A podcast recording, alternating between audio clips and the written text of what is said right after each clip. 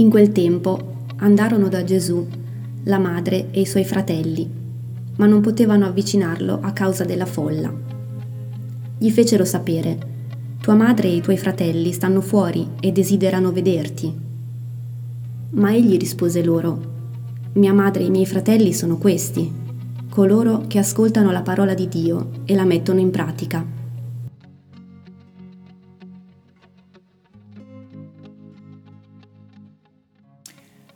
Cos'ha a che fare Gesù con la sua famiglia di origine? Proviamo ad analizzare brevemente attraverso i Vangeli la relazione intrigante e complessa tra Gesù, sua madre e i suoi fratelli.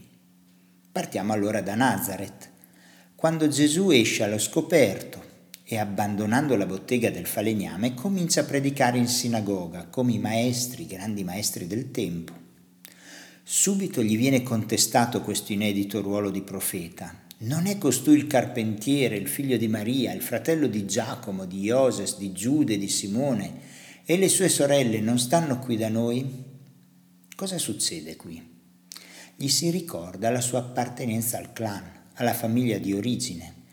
Tutti si scandalizzano perché Gesù è uscito senza preavvisi dal ruolo prestabilito dal clan da parte di Gesù c'è un atto di trasgressione pubblico. Anche i suoi si scandalizzano. Lo deduciamo dalla conclusione del discorso di Gesù che cita il famoso adagio un profeta non è disprezzato che nella sua patria, tra i suoi parenti e in casa sua. Così Gesù se ne va da Nazareth, ma passa appena un capitolo e nel Vangelo di Marco troviamo questa scena. Gesù entrò in una casa e si radunò di nuovo intorno a lui molta folla, al punto che non potevano neppure prendere cibo. Allora i suoi, sentito questo, uscirono per andare a prenderlo, poiché dicevano è fuori di sé. Qui la cosa diventa lampante. La famiglia di Gesù reagisce al suo successo popolare e cerca di recuperarlo prima che sia troppo tardi. La vocazione di Gesù è per loro qualcosa di estraneo. Magari lo vogliono preservare, ma Gesù non si fa agganciare in nessun modo. È così netto nei confronti della famiglia che non esita a pronunciare quelle parole così brucianti. Chi non odia suo padre, sua madre, la moglie, i figli, i fratelli, le sorelle e persino la propria vita non può essere mio discepolo.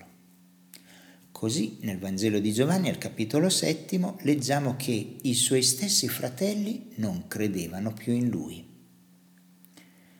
Ma perché un atteggiamento di così tesa distanza? Beh, la risposta l'abbiamo proprio nel Vangelo di oggi. All'ennesima invadenza affettiva dei suoi, Gesù risponde, mia madre e i miei fratelli sono questi coloro che ascoltano la parola di Dio e la mettono in pratica. Gesù è uomo libero e liberante, niente lo imprigiona, né la legge religiosa degli scribi e dei farisei e né la legge naturale della madre e dei fratelli.